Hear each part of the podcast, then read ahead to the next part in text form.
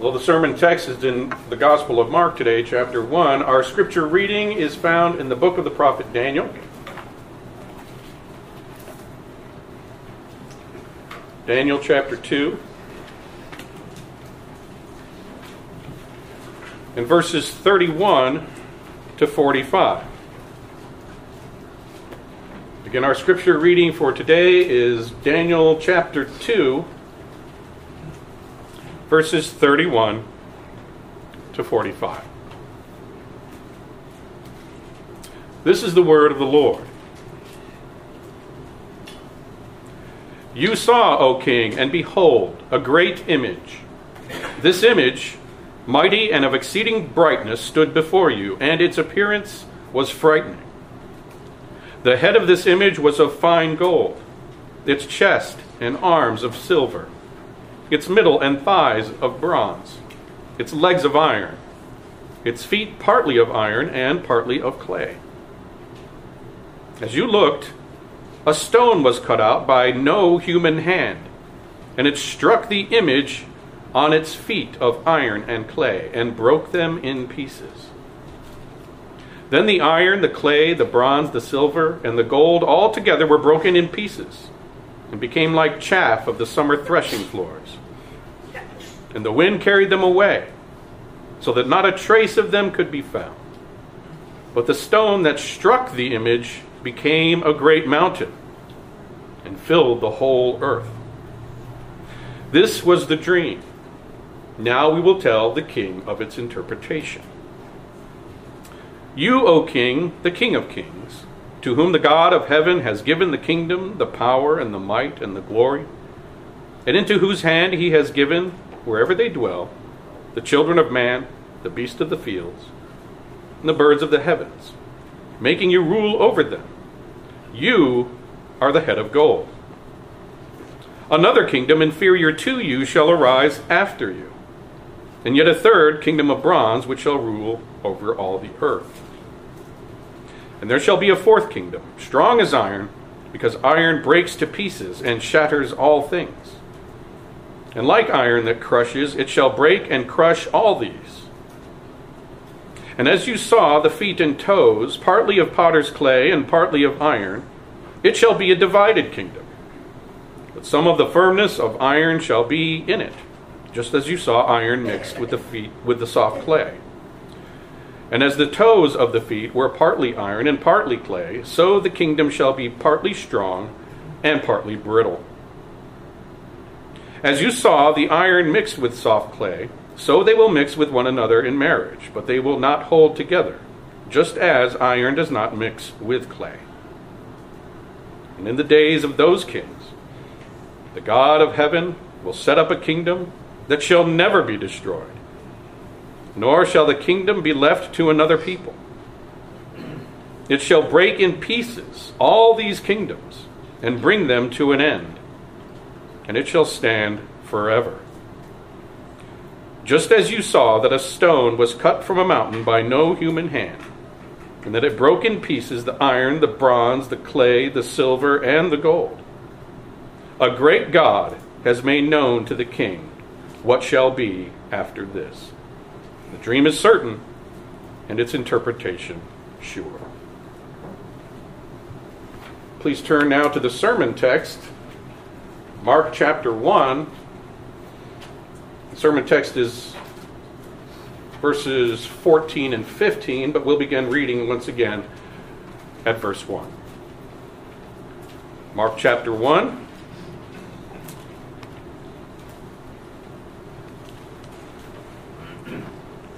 Verses 14 and 15, but beginning at verse 1. The beginning of the gospel of Jesus Christ, the Son of God, as it is written in Isaiah the prophet, Behold, I send my messenger before your face, who will prepare your way. The voice of one crying in the wilderness, Prepare the way of the Lord, and make his path straight. John appeared, baptizing in the wilderness and proclaiming a baptism of repentance for the forgiveness of sins.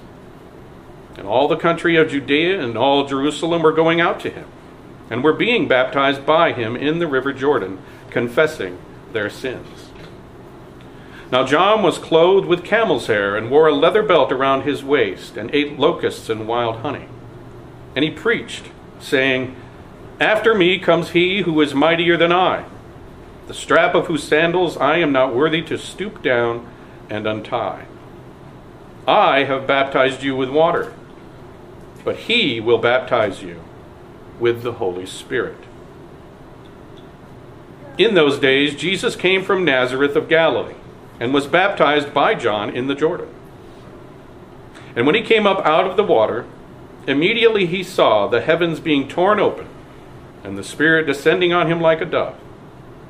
And a voice came from heaven, You are my beloved Son. With you I am well pleased. The Spirit immediately drove him out into the wilderness. And he was in the wilderness 40 days, being tempted by Satan. And he was with the wild animals, and the angels were ministering to him.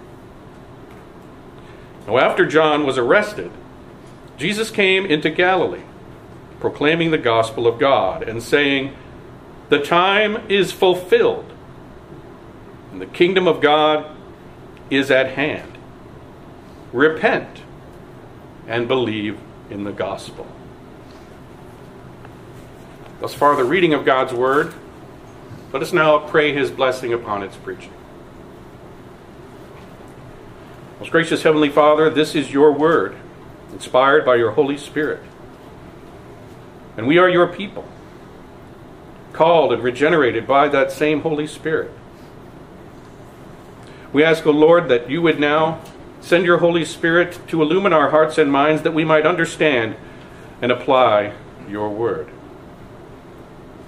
We pray these things in Christ's name. Amen.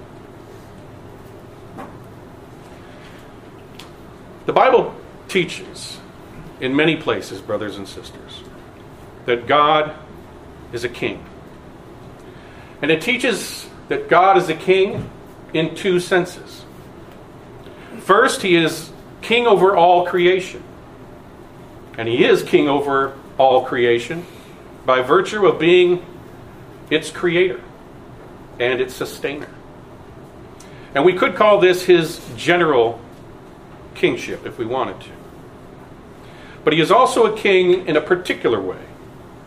And this is by virtue of his covenants. He is a king in a special way over his covenant people who are a set-apart people, namely Israel, or the church, the one assembly of his people. That's what church means. So we could call that his special kingship, which God enjoys by right of purchase or redemption, for that is what the word redemption means. We have been bought. In the words of Moses at Exodus 19, we are told this, You yourselves have seen what I did to the Egyptians, and how I bore you on eagle's wings and brought you to myself. Now therefore, if you will indeed obey my voice and keep my covenant, you shall be my treasured possession among all peoples. For all the earth is mine. And you shall be to me a kingdom of priests and a holy nation. Brothers and sisters, there's a problem as we try to grapple with God's kingship over either his people or over his world. And that is because of what we see with our eyes all around us in the church and the world every day. And that is the lawlessness and the wickedness that infect his dominions, his dominion of the church and his dominion of the world. There's a tension then between what the Bible teaches and what we see in the world and in the church. And this tension was both keenly felt and openly acknowledged by the prophets who gave us the scriptures of the Old Testament.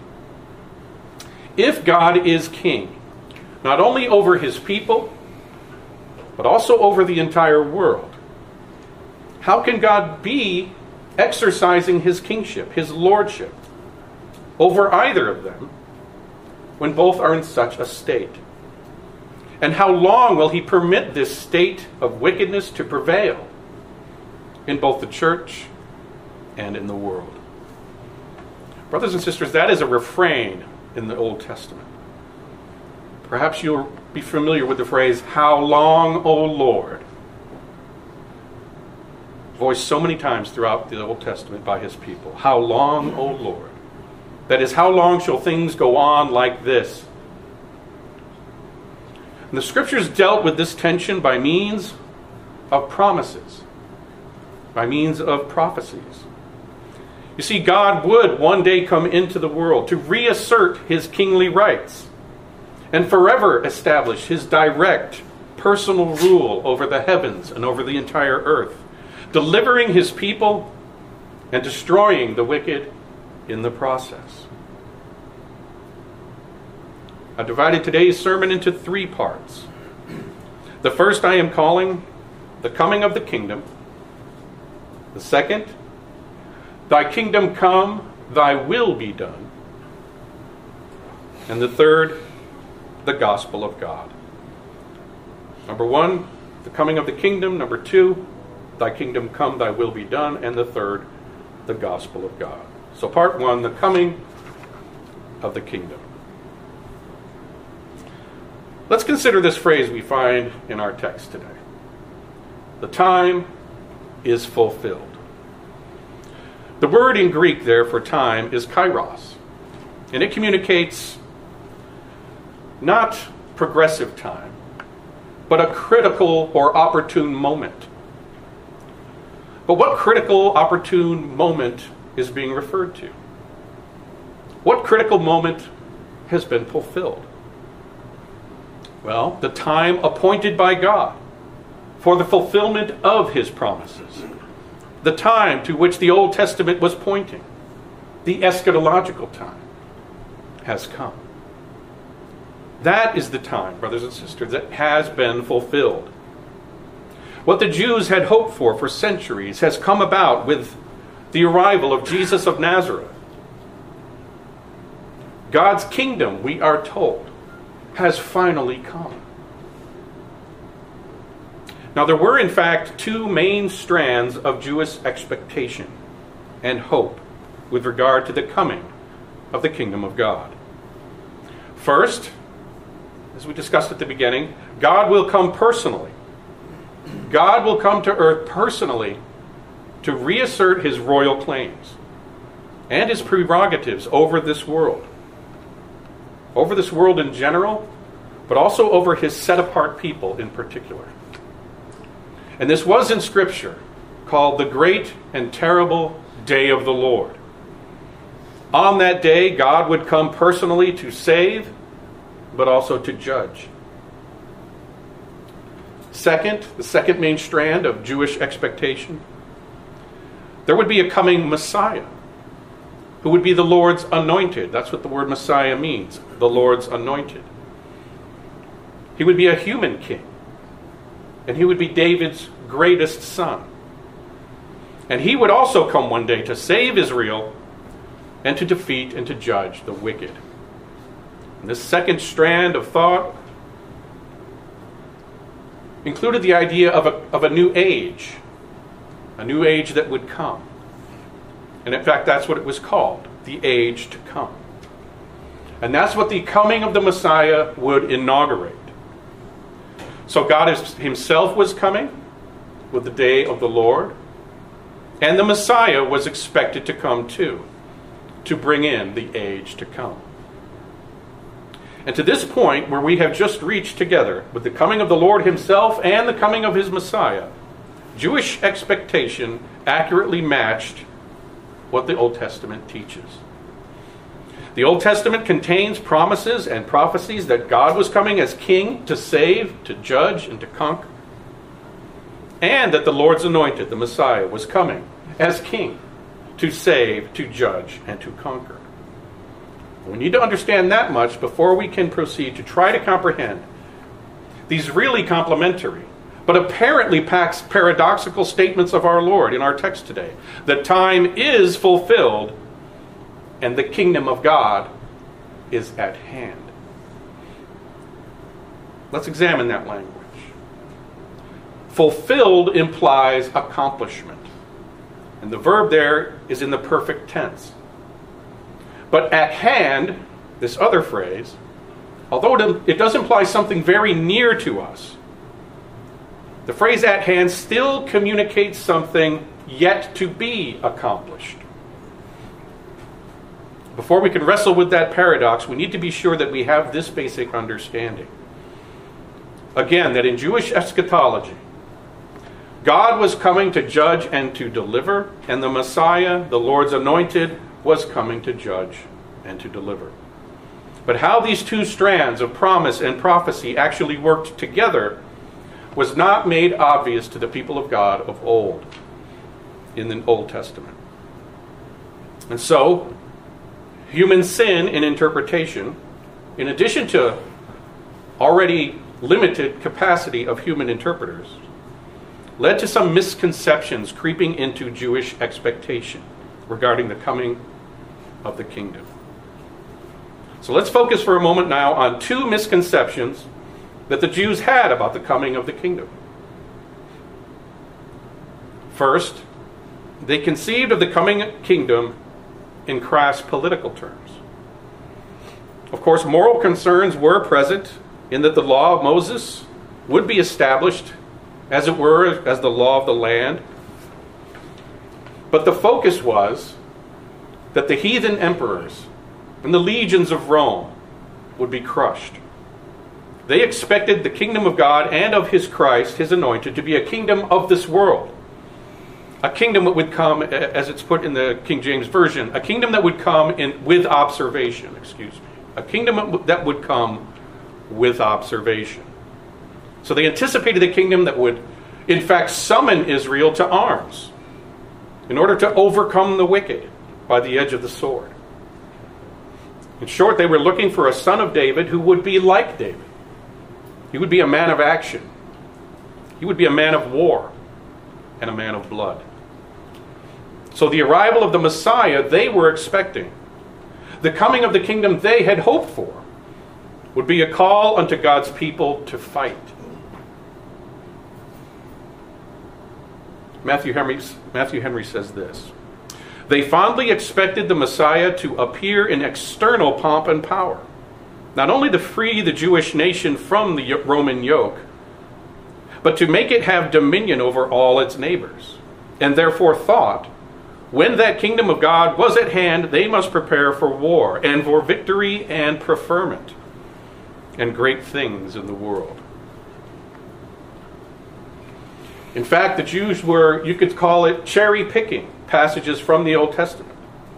They preferred to latch onto only those glorious prophecies that emphasized a conquering Messiah, and in fact overlooking those passages that suggested that the Messiah would also come to suffer. And this way of thinking was indulged in not only by the Pharisees and others of Jesus' day, but also by Jesus' own disciples, and even by John the Baptist.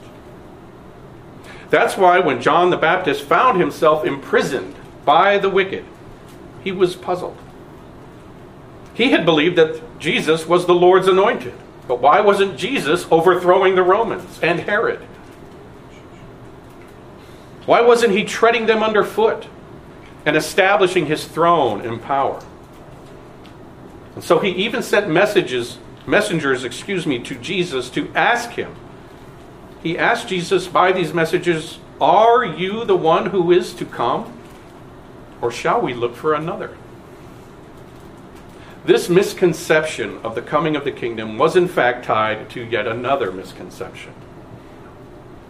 The Jews of Jesus' generation, all of them, read the Old Testament as teaching that the coming of the kingdom would occur all at once. One way we can see that is the different ways that the Baptist and our Lord proclaimed the coming of the kingdom. Let's consider their proclamations about the coming of the kingdom to see this difference. In Matthew's account, we would read this: "In those days, John the Baptist came preaching in the wilderness of Judea, 'Repent, for the kingdom of heaven is at hand.'" And that was it. For John the Baptist, the kingdom simply was at hand. But our Lord said something different in our text in Mark. He not only says, like John, that the kingdom is at hand, he also says, as we can see, that the time has been fulfilled. John doesn't say anything about this fulfillment. John's remarks reflect the fact that the Lord had not yet revealed himself.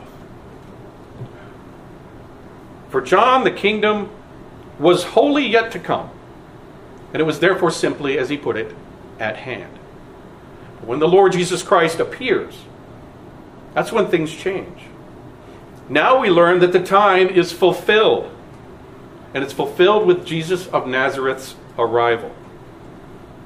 As promised, God has come in the appearance of Jesus, and the Messiah has come in his appearance as well. But how could the promised time be both fulfilled and yet at hand? No doubt the two expressions must be understood as being connected with each other. We must do justice to both of these ideas. The kingdom of God has come, and the kingdom of God is coming. It has arrived, Jesus proclaims, and yet he also says it remains at hand. Our Lord speaks this way because the coming of the kingdom is, in fact, through the light of the New Testament, we know it. The coming of the kingdom is a two-staged affair. The kingdom of God has arrived with the appearance on the scene of the Lord Jesus Christ, but the kingdom of God is not yet consummated. You could think of it in this way. The kingdom of God, its coming, is a two-stage affair because the coming of the king is a two-stage affair. The king has come, so the time is fulfilled. And yet the king will come again, so the kingdom is, in a very real sense, still at hand. The kingdom has both come and is still to come because, brothers and sisters, Jesus has come and he is to come again. And all that time as well, in between and including these two comings of the divine and anointed king, all that time in between as well is, in fact, the day of the Lord, when God separates the just from the wicked.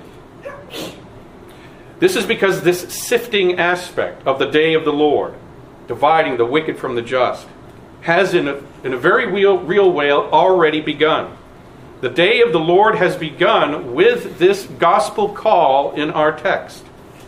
It has begun with this accompanying proclamation: repent and believe the gospel. Those who repent and believe are now and then being gathered into his garners, into his church. Those who are not coming to the Lord in faith and repentance, they are being bound into sheaves of tares, and are being prepared for fire. The sheep are now already being separated from the goats, and are being washed by Christ as with fuller's soap, and refined with his refiner's fire. So you can think of the two comings of the Lord Jesus Christ as bookends. Between these bookends, between and including the first and second comings of the Lord Jesus Christ, fall all of the Old Testament prophecies and promises regarding the coming of the kingdom of God, including the day of the Lord's great wrath. As Paul says in Romans chapter 1 and verse 18, Paul writes, "The wrath of God is revealed now." Not just at the last day. The wrath of God is revealed. But how is it that the prophets didn't understand this? How is it that they, and John the Baptist, the greatest in the line of Old Testament prophets, we are told, how is it that none of these prophets perceived this, that the day of the Lord was not a single literal day, even though there will be ultimately one last day? The day of the Lord was not a single literal day, And how did they not perceive that the coming of the king and of the kingdom would in fact involve two installments, two stages? Well, it is simply because of where they stood. It is because of their perspective. From where they were standing in history, in redemptive history, the two separated things looked like one big thing. Turn with me, for example, to Malachi chapter 3. Please turn in your Bibles to Malachi chapter 3.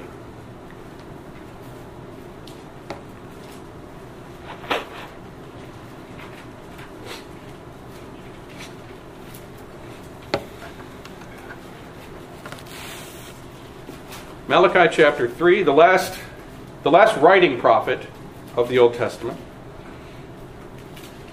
John, of course, as we know, was the last prophet of the Old Testament, as it were. Malachi is the last writing prophet, and we'll look at the first 5 verses, the beginning of the 5th verse of chapter 3 of his book. Malachi 3:1. Behold, I send my messenger, and he will prepare the way before me. And the Lord whom you seek will suddenly come to his temple. And the messenger of the covenant in whom you delight, behold, he is coming, says the Lord of hosts. But who can endure the day of his coming? And who can stand when he appears? For he is like the refiner's fire and like fuller's soap. He will sit as a refiner and purifier of silver. And he will purify the sons of Levi and refine them like gold and silver, and they will bring offerings in righteousness to the Lord. Then the offerings of Judah and Jerusalem will be pleasing to the Lord, as in the days of old and as in former years. Then I will draw near to you for judgment. I will be a swift witness against the sorcerers, against the adulterers, against those who swear falsely, against those who oppress the hired worker in his wages, the widow and the fatherless, against those who thrust aside the sojourner, and do not fear me, says the Lord of hosts. The coming of the Lord, preceded by his messenger, John the Baptist. This coming messenger will come to his temple. We know that this part of the prophecy is fulfilled by Christ at his first coming. What Malachi did not fully realize, nor did the Jews of Jesus' day, was that verse 5 would be fulfilled in the fullest sense only at the Messiah's second coming. We are told in the New Testament that Jesus did not come to judge during his earthly ministry. But we are also told in the same New Testament that after his ascension and exaltation, judgment had been committed to him by the Father. In the words of Gerhardus Voss, it must be admitted that the Old Testament does not distinguish between the several stages in the fulfillment of the promises regarding the kingdom, but looks upon its coming as an undivided whole. John the Baptist also seems to have occupied this Old Testament standpoint. This, however, was due to the peculiar character of prophecy in general, in which there is a certain lack of perspective. This lack of a full or clear perspective, what we could call the prophetic perspective, works a little like this. Have you ever been driving down the highway and you observe a range of mountains and with mountain peaks off in the distance? And when you first see them, they appear to be the same range of hills. The peaks actually appear to be right next to each other. But as you draw closer to those mountains, there comes a point when you realize that these mountains are actually separated from one another by a great distance. That's what happened with the Old Testament prophecies about the events of the day of the Lord, about the coming of the kingdom, and about the coming of the Lord's anointed king. From their perspective, they thought that all the events being described to them by the Holy Spirit were but one undivided event, because that's the way it appeared to them in their place in redemptive history. From their perspective, as they were, far removed from the events themselves. So it fell to Christ and to the apostles to teach us that the two peaks of the one mountain range, that is, the two phases of the coming divine king's work prophesied of in the Old Testament, were actually separated by many generations. The coming of the Christ to suffer for sin, that is, his coming in his humiliation, and the coming of Christ to conquer, his coming in his exaltation, were actually separated by many generations. And that's why, brothers and sisters, we need the New Testament to interpret the Old Testament. Otherwise, we would continue to make the same interpretive mistakes that the Jews of Jesus' day did. The promised Lord has come. He has now, the Bible tells us, ascended his throne.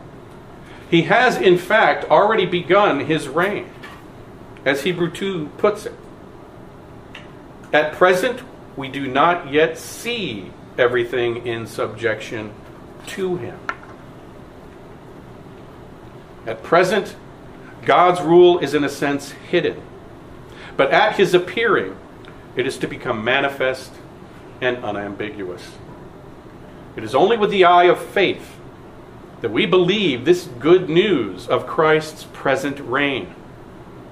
The day of the Lord, the judgment, has, in a very real sense, begun, because Christ is even now gathering and separating. This is done in a way that's hidden to every eye but the eye of faith. Let's now move on to part 2 of today's sermon. Thy kingdom come, thy will be done. So we just considered the two-staged nature of the coming of the kingdom. We also considered how the day of the Lord of Old Testament promise includes not only the second coming of the king in power, but in a very real sense includes the present time, since his first coming in weakness.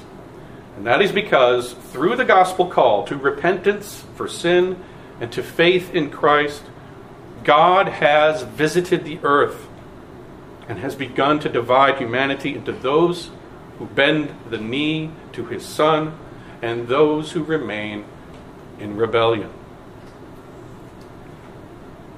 Now I would like us briefly to consider the kingdom from another aspect. The kingdom of God should not be understood as a realm. While in English and American idiom, kingdom usually denotes a place, or even a parcel of ground. For the Hebrews, the notion of a kingdom was usually more abstract and denoted less of a realm and more of a rule or a reign. The idea of kingdom here is that of the sway of a king, not the territories in his possession. So the essence of the kingdom should be thought of as those who are ruled over by this king. That is, those who bend the knee to this authority, those who obey the king's laws. So more often than not in the Bible, we should be thinking of the kingship of God when we are talking about the kingdom of God. Our Lord even defines greatness. Our Lord Jesus himself defines greatness in his kingdom in terms of obedience to God's law at Matthew 5:19. Our Lord says, "Whoever relaxes one of the least of these commandments and teaches others to do the same will be called least in the kingdom of heaven. But whoever does them and teaches them will be called great in" what? The kingdom of heaven. The kingdom of heaven, or the kingdom of God on our lips, brothers and sisters, must be attended by the rule, the reign, the kingship of God in our lives, or it is hypocrisy. It is a kind of trespassing, if you will. As the king himself says in Luke 6:46, "Why do you call me Lord, Lord, and do not do what I tell you?" The kingdom of God, then, is accurately conceived of as the humans who obey God's laws. And yet, only those who have been saved by God's grace in Christ can hope to do so. Only those united by faith to Christ, united to the only one who ever did obey all of God's law, can do so. Are you a Christian? This is just to ask, who is your king? Note now the intimate connection between these two petitions of the Lord's Prayer. Thy kingdom come, thy will be done. Thy kingdom come, thy will be done. Those two petitions rest side by side in the Lord's Prayer because the hallowing of God's name and the doing of his will are synonymous with the manifestation of his kingdom. That being said, that God's special kingship is made up of those who obey his laws, I must reiterate here. No one obeys his laws unless and until they are given a new heart by grace, unless they are united to the one who was obedient to all of God's laws. This leads us to the third and final section of today's sermon. Before we leave this section, let me leave you with a consideration, something to take away with you. Avoid the common misstep of thinking that the lordship of Christ is somehow disconnected from the messiahship of Christ. Christ comes to both save and to govern in the very same instant. Those whom he saves, he rules. Note how Jesus ties together his gospel call in Mark 1:14 and 15, our sermon text today. Notice how our Lord ties together his gospel call to his proclamation of the arrival of the kingship of God. This gracious salvation of the gospel involves redemption and deliverance. But redemption and deliverance, brothers and sisters, not only from sin's guilt through justification, but also from sin's tyranny through sanctification. In other words, the deliverance that sets us free from sin's guilt sets us free from sin's dominion as well. For what purpose? In order to obey God. And so to show the Lord Jesus Christ to be not only our Savior, but truly to be our Lord. As Dr. Gaffin puts it, the faith that truly rests in Christ is restless to do his will. The faith that truly rests in Christ is restless to do his will. This kingdom our Lord proclaimed in your hearing today is described as a kingdom of holiness. It is a kingdom where righteousness dwells. So moving on now to part 3, the gospel of God. The Lord Jesus Christ begins his public ministry with these words, brothers and sisters. The time is fulfilled. The kingdom is at hand. Repent and believe the gospel. With this proclamation, this premier ambassador of God, the Lord Jesus Christ, the Lord's anointed, has initiated what we could call the diplomatic stage in the history of divine and human relations. When a great king is confronted by an enemy or by a province in open revolt, he will often first open up a more diplomatic than belligerent means of communications with his foes to give peace a chance. When nations try to first resolve their differences peacefully, this is frequently called the diplomatic stage. This good news spoken of here in our text is that although this world and its inhabitants is in rebellion against its Lord, and against its sovereign, he has in the Lord Jesus Christ sent his diplomat, this divine and human mediator, as he is called, between God and rebellious man. He has sent this mediator, this diplomat, into the world to open up a way for a peaceful resolution to man's revolt against his king before God commences full-on hostilities. Our Lord opens up that line of conciliatory communication with these words, with these terms of peace, this offer of peace. In a sense, he cries out, the particular kingship of God is about to become general. His imperial standard is about to be planted over a purified new heavens and new earth, where no unclean thing will be any more permitted, where no rebellion will be further tolerated or found. Lay down your arms, then, is the call of the gospel. And lay down your arms and then kiss the Son, lest he be angry and you perish in the way. For his wrath is quickly kindled, and blessed are all those who take refuge in him. Let us pray. Most gracious Heavenly Father, we praise you and thank you that you did not write off this race created in your image and likeness, created to be obedient unto you, to serve you as prophet, priest, and king. You did not destroy us outright, but instead have devised a plan of redemption.